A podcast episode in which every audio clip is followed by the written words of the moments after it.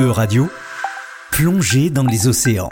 Sakina Ayata. Aujourd'hui, nous retrouvons Sakina Dorothée Ayata, maîtresse de conférences en écologie marine à Sorbonne Université, pour sa chronique plongée dans les océans. Bonjour Sakina. Bonjour Laurence.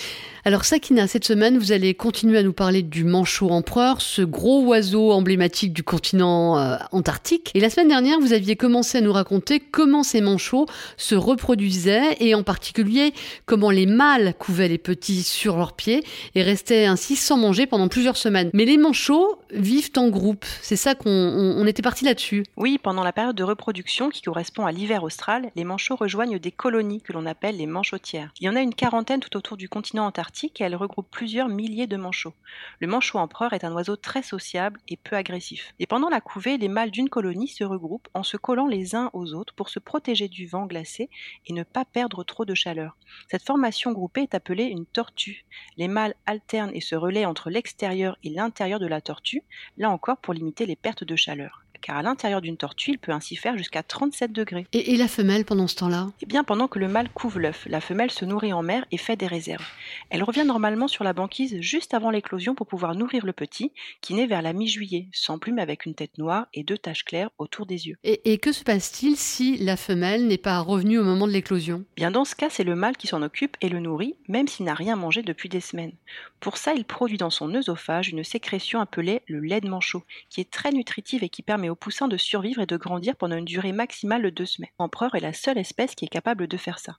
Et quand la femelle revient, le petit passe du père à la mère en quelques secondes. Là aussi, il faut être rapide pour ne pas qu'il meure de froid.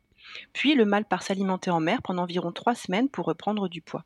Ensuite, le poussin est nourri jusqu'à l'âge de quatre mois par les deux parents qui régurgitent la nourriture qu'ils ont attrapée. Les poussins deviennent ensuite autonomes lorsque l'été antarctique arrive, c'est-à-dire en janvier-février. Et les manchots empereurs, que mangent-ils alors? Ils se nourrissent pour moitié de krill, mais aussi de petits poissons pélagiques et de petits calamars et autres céphalopodes. Lorsqu'ils partent pêcher, les adultes peuvent rester en apnée jusqu'à 20 minutes et plonger jusqu'à 400 mètres de profondeur. Ils ont aussi des, prédateurs. Oui, et plusieurs même.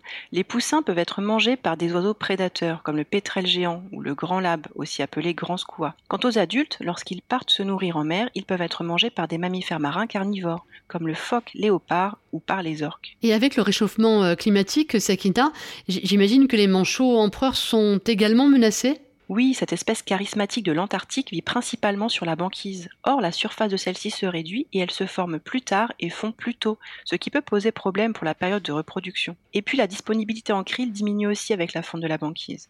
D'ailleurs, les populations sont en déclin comme le montre maintenant l'observation par satellite. Pour le moment, l'espèce est classée parmi les espèces quasi menacées sur la liste rouge de l'IUCN, l'Union internationale pour la conservation de la nature. Mais si le changement climatique continue à ce rythme, alors l'espèce pourrait être très menacée dans les 30 à 40 prochaines années. Merci Sakina, à la semaine prochaine. Merci Laurence, à bientôt.